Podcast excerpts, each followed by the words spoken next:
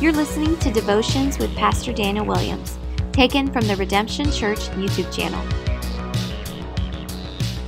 Well, hey everyone, hope you're doing well. Good evening, good evening, or whenever you're seeing this. For me, it's been a long day. It's the middle of the week, a Wednesday night, about to have dinner soon, but uh, man, after long days of work, I wanted to get into the Word. I wanted to continue to give you God's Word and be able to share what sort of is on my heart and what I'm thinking about. And what I want to do today is do a devotional called be careful not to fall. Be careful not to fall. And this comes from Exodus chapter 32. And I want to just linger a little bit more in this chapter. Um, it's funny, this is the chapter that we studied on Sunday, and I actually did a whole hour Bible study of it. Uh, but yet, I couldn't still cover in depth everything I wanted to because it's just so rich. Now, this chapter in Exodus is about the golden calf, where the Israelites craft the golden calf, worship it, get impatient, and it's just so full of great content. You could check out the message on our Redemption Church YouTube page or our podcast. Um, love teaching through this chapter, and I love God's word and being able to do that, to be able to come to God's word even after a long day in bivocational. I had guitar lessons, met with a couple people today, just full day, but yet I could still lean on God's word. I don't I don't know what you're going through or when you're watching this, but uh, you probably have a full day, a full night, a full life, a full month, a busy schedule. You can lean on God's word to get hope, to get encouragement. And so what I want to do is look at one aspect of this chapter and just sort of reiterate and highlight again this part of idolatry in chapter uh, 32. You see the people they called for Aaron, their leader at the time, because uh, Moses was on the mountain, and they said, Make us some gods and this idol. And um, I think that we can actually uh, think that this was, I don't know, for them and not for us today. You know, idols, crafting golden images, uh, wooden idols, worshiping them. Um, we're in the Western culture. That doesn't really happen today. Well, actually, that's not true. Uh, our hearts are idol factories uh, John Calvin says. And in 1 Corinthians chapter 10, it tells us that this story of Exodus in this chapter, but also their whole story in the wilderness is actually for our learning so we would grow. Uh, let me read it to you. The apostle Paul said in 1 Corinthians chapter 10 verse 11 through 12, "Now these things happened to them for as an example. What things? Well, the story of the Israelites. Uh, but they were written down for our instruction, on whom the end of the age is come. Therefore, because of this, let anyone who thinks that he stands take heed lest he fall. Let's be careful not to fall, and let's learn from this example. I think in our pride, we can judge the Israelites and think that they were so foolish and um, way back then. And man, if I was in that situation, right? If I was Adam or if I was Eve, I wouldn't have done that. Well, let's just just wait, okay? don't let's not just be full of pride thinking well how can how can they worship an idol because they're showing us god's showing us through this story our human nature they're humans and we're humans um, you know we may judge them for saying well i'd never do that especially after god just worked and part of the red sea and did all these miracles. Well wait wait hold on. Doesn't god do great things in our lives that we oftentimes forget? Uh, you know, I think it's a dangerous place for us to walk in pride in this way, judging the people in the Bible and not looking to the Bible as a mirror to reflect our own hearts. Proverbs 16, 18 says, Pride goeth before destruction, a haughty spirit before a fall. It is so dangerous to think that we can't fall, especially when the Bible warns us and even gives us stories of how we have a tendency to forget God. Remember, this was the great sin of Satan that he, you know, himself exalted himself in pride in heaven before the Lord in Isaiah 14 and he got kicked out. When we walk in pride, it's dangerous. We need to come to this story saying, Lord, what, what would you want from us? Uh, God, are there any idols in my heart? Do I do that? Do I exalt Jesus over everything else? You know, it's not just the old covenant, the new covenant. John, the apostle, I mentioned this on Sunday, he wrote First John, and the very last verse of that uh, book, First John 5 21 says, Little children uh, or Christians, keep yourselves from idols. David Guzik said this It is possible to begin the Christian life trusting Jesus and then at the later time to trust oneself or one's spirituality. Following our own gods is no better for us than it was for ancient Israel. And so I did mention this in our Bible study on Exodus chapter 22, but it's worth saying again, right? And so let's let's come to this story again with humility. Let's let's learn from other mistakes, these other people's mistakes, and let's walk in wisdom. Now, for the context, let's read it over again. I just want to read you the story again, verses 1 through 9. It's found in Exodus chapter 32. It says, When the people saw that Moses delayed to come down from the mountain, the people gathered themselves together to Aaron and said to him, Up, make us gods who shall go before us. As for uh, as for this Moses, the man who brought us up out of the land of Egypt, we do not know what has become of him. So Aaron said to them, Take off the rings of the gold that are in the ears of your wives, your sons, your daughters, and bring them to me. So all the people took off the rings of the gold that were in the ears and brought them to Aaron. And he received the gold from their hand and fashioned it with a graving tool and made a golden calf. And they said, These, well, these are the gods, O Israel, who brought you out of the land of Egypt. Now we know this is false. This is a lie. When Aaron saw this, he built an altar before it, and Aaron made a proclamation and said, "Tomorrow shall be a feast to the Lord." And they rose up early, and next day the uh, uh, next day and offered burnt offerings and brought peace offerings. And the people sat down to eat and drink and rose up to play. And the Lord said to Moses, Go down, for your people, whom you brought out of the land of Egypt, have corrupted themselves, because it's corruption we worship God falsely. They have turned aside, God said, quickly out of the way that I have commanded them. They have made for themselves a golden calf, and I have worshipped it and sacrificed to it, and said, These are your gods, O Israel, who brought you up out of the land of Egypt. And the Lord said to Moses, I have seen this people, and behold, it is a stiff neck people. That, that's the story that I want to look to today and linger on and study with you. Now, this passage or this story is about idolatry. It's about idolatry. Tony Merida, he did this long quote about idolatry that I want to read to you, and I think it's important to set up.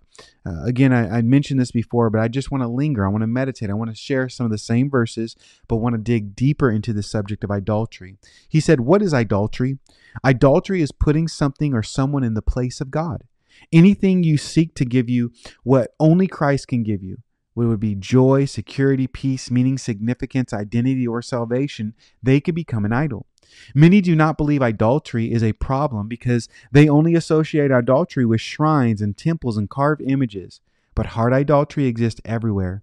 Common idols include money, sex, a romantic relationship, peer approval, competence and skill, secure and comfortable circumstances, beauty, brains, success, and ambition. That's idolatry. And I don't know about you, but I I struggle with this. I, have I've been loving the Tony Merida commentary on Exodus. It's so good. It's a Christ centered commentary, and it always is pointing you to Christ, showing you the idols of the heart, showing you the gospel and how it plays out, and where Jesus is found in Exodus. It's probably one, been one of my favorite commentaries through the book of Exodus as I've studied Exodus this last year, year and a half with Redemption Church. And I love his definition of this uh, idolatry is just putting something or someone in the place of God. It could even be a good thing. It doesn't even have to be a bad thing. And in this section of his commentary, Tony Merida, he gives these points and highlights some principles that he sees the Israelites are doing and that we still do today to practice idolatry. And so, like I said, I, I didn't have time to mention all these points on Sunday, but that's why we have a midweek live devotional to just share and dig deeper into God's word and to linger and to meditate and to to ponder on these truths. And so what I want to do is, man, I think it would be good for us to cover uh, sort of his bullet points about this idolatry. Why did Israel fall into idolatry? And we're going to learn that these reasons are some of the reasons why we fall into idolatry. Number one, Israel fell. Uh, they they fell into idolatry because they disobeyed God's word. And we fall into idolatry when we disobey God's word. Now, they knew the word of God. They had gotten the Ten Commandments, but they didn't live it out. They didn't trust God in the moment. Psalm 119.9 says, How can a young man keep his ways pure? By living according to God's word, to your word. We do great danger to our souls when we stray away from God's word. You know, we can fall when we disobey God's word, when we stray away from it, when we don't um, exalt God's word as He tells us to. I'm convinced right now that the greatest good I can do as a pastor is to give people God's word. It's why I'm so passionate. It's my big boulder of the week, the way I spend most of my time studying God's word, uh, praying in scripture, giving devotionals like this to you because I found it's so important and vital for everyone's soul. Second Timothy 3 16 and 17, it not only says that the Holy Spirit inspired the Word of God and it is perfect and accurate and, man, our final authority, but the Bible says it is profitable for teaching, for a reproof, for correction, and for the training in righteousness, that the man of God may be complete, equipped for every good work. Listen, do you want to be complete, equipped for every good work? Man of God, man of woman, we have to go to God's Word.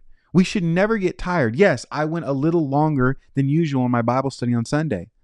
What else are we going to do? This is of utmost importance. And we see, man, when we fall away from disobeying God's word and understanding and taking heed to what God says, we fall into sin. We need to have a God centric, God focused word, uh, Bible centric community where we are just studying God's word all the time, speaking it, memorizing, speaking it over. The Israelites had God's word and disobeyed. We need to walk in holiness and obedience. We fall when we disobey God's word, when we don't take it seriously enough, when we just discredit it and disobey it. Let's not do that. Let's not do that. Number two, we fall when we fail to trust the purposes of God. God's word gives us God's will, the purposes of God. In verse 1 of that chapter, the people they didn't know what happened to Moses. They were confused. There was a delay. They failed to trust the process and purposes of God. They didn't like the delay. They they thought uh, they they thought Moses just left him. They were getting frustrated with waiting. Come on, y'all. We get frustrated with waiting, don't we? Right? They were in a dark situation. They didn't know what to do. They didn't lean on God's word, so they went in their own flesh and did something stupid. This happens to me and you all the time. But it shouldn't. We shouldn't lose faith in the purposes of God if God says something. Moses was getting the word of God written by the finger of God on the tablets to the people to bless them, but they didn't know that because they were walking with their eyes, not uh, not by faith. But because they didn't see him work, they didn't trust him, they sinned. And God tells us to trust him in the waiting, in the hard times, in the dark days, to know that his purposes are good and we can trust him. His plan and purposes are good. So we fail when we don't trust in the purposes of God. Don't wait on God in his timing. Another way that we can fail from this text and this story we see is we fail, Tony Merida says, when we forget the grace of God. Now, verse 2 gives us this point because the people, they had used the gold they had made, um, they used the gold that they had in their earrings, in their body, uh, to make this idol. But remember where they got this gold. If you know the story, the Israelites left Egypt, and the Egyptians were so afraid, God said, Hey, when they let you go, ask for all of their gold and their silver and plunder them. And they said, Give us all your stuff. The Israelites said to the Egyptians, and the Egyptians said, Yes, take it, get out of here. They didn't earn it, they didn't fight for it. It was the grace of God that gave them this precious metal and these riches and this gold. And in this moment, they were forgetting that. They were forgetting the grace that God had him, that gave them this gold. One commentator said the gold came from God's victory. It's pictured, uh, it pictured His grace and His faithfulness. Israel minimized His grace. Psalm 106, 19 through 20 says that they forgot the Savior and what uh, who did great things in Egypt. They forgot at this moment. The, the fact that they were giving their gold for an idol, that's actually a picture of them forgetting God's grace. Listen, we can minimize God's grace when we forget all the things He's done in our lives. And we just hand that over to our feelings. Don't lose sight of the grace of God in your life. It is good for us to, as the psalmist says, give thanks to the Lord. His love endures forever. He's a faithful God, and it's good to remember the grace of God and be a people of thanks. And we fail when we don't give thanks and we forget because the grace of God that God gives us, we're supposed to give back in praise, not abuse that grace and worship idols. Well, number four, we fail when we uh, we fall when we fail to use the gifts to the glory of God. Now, they had gotten this gift from the gold, from the Egyptians, from the grace of God. Verse 3 and verse 4 says instead of using these golden gifts to remind them and to praise God for his goodness and glory, they used it to build an idol. Um, man, don't pass this. Are you using the grace of God that he has given you, the favor for his glory?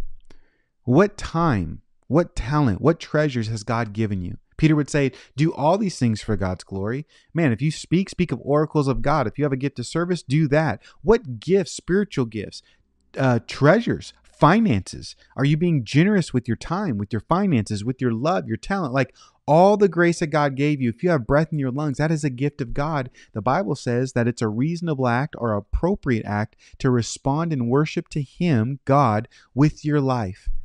You see, we fall when we fail to use our life, our gifts to the glory of God. This is a simple point, but it's an important one. We are to give God glory with all that we have and who we are. God has given us every spiritual blessings in Christ, and so we worship him and we fall when we don't use the grace that God has given us. Be wise in the time that you have, with the resources you have, and the spiritual gifts that you have. Let's sow seeds of faith and let's bless others with the time that we've been given. Five, we fall when we distort the worship of God. They distorted the worship of God. This wasn't the way that they were to worship the true and living God. Verses five and six tell us uh, this that what was interesting in their worship that they were making offerings and spiritual stuff, but it was actually a tradition of pagan stuff. Uh, that word they rose up the next day and to play actually has a sensuality to it of orgies and sexual contact conduct and uh, when Joe, Joe um, later in the chapter, Joshua heard their crying, he's like, "That war cry," and Moses is like, "No, that's praising. That's that's actually that's actually uh, them giving rejoicing and doing all these things are inappropriate." Um, they did what was popular instead of what was demanded. They did what was popular in their worship instead of what was demanded. Um, and what's interesting is they worship according to these pagan traditions, not what God had commanded. Now, Tony Merida, in his commentary, he gives some examples. He says they took the initiative instead of God. They were off offerings were demanded and they were not freely given. They did not prepare themselves for worship. There was no guarding of the presence of God. The invisible God was now exchanged for a visible image. The personal living God was exchanged for a lifeless, dumb idol. We can fall when we distort the worship of God and how we worship. We have to remember that worship is about glorifying God, not gratifying ourself. Don't get it twisted. It's so important to understand that that our worship is to be God honoring, God exalting in the means and the ways that he tells us to. And this was not the way that God told them to. God told them to wait. He was going to set up the tabernacle and show them how to worship, that there had to be a sacrifice, shedding of blood, that God was holy, that there were parameters, that they wouldn't be sensual like this. They got it twisted. Tony Merida says this Today, there is a whole church culture that reflects this story. We want to do away with what Scripture says about worship and do it our way. As a result, the attenders are mere consumers of worship, and they are led by Aaron like individuals who ponder to the people. By contrast, God's way of worship puts the gospel on display. God centered, gospel saturated worship shows the sinners how they can be forgiven and worship the Holy One. That is what the tabernacle displayed the gospel. Man, we need to be more God centric in our worship and how we worship. We fail when we distort the worship of God, making it man centric and not God centric. That, that's just a fact. Well, lastly, we fall when we exchange the glory of God. This is what they were doing. In verse 8 of that story, the Lord said that they worshiped a created thing rather than the true and living God. Anything can be an object of idolatry. Anything. And if we give it glory, if we give it honor, if we worship it and exalt it, that's what we're doing. Have you done that with things other than God? Someone other than God? We need to be careful not to fall in this way and to always put Jesus first. First is the rightful place, to give him glory. Colossians 1:18 tells us he's to be preeminent over all and through all. And our worldview, our lens, it's all about Jesus. Remember, it's about giving him glory, the true and living God. And when you don't give your life to Jesus, you fail. and you can fall into idolatry. And so when we start giving anything or anyone glory besides Christ, we're in trouble and we can fall. And so scripture tells us, man, just be careful. J- just be careful. Just like the Israelites fell, we can fall. So so turn from your false gods, turn from your idols, worship Jesus alone, lest you fall. And we will all worship something. The question is, what will we worship? Let's remember through this story that we are to worship Jesus, who is worthy of our worship and to be glorified. Listen, I hope that helped, and I hope that as we continue to study Scripture together, whether it be online or uh, through a Sunday service or whatever means and however the Word of God is being disseminated to you, I pray it blesses you, it serves you well, and uh, we will see you on the next video.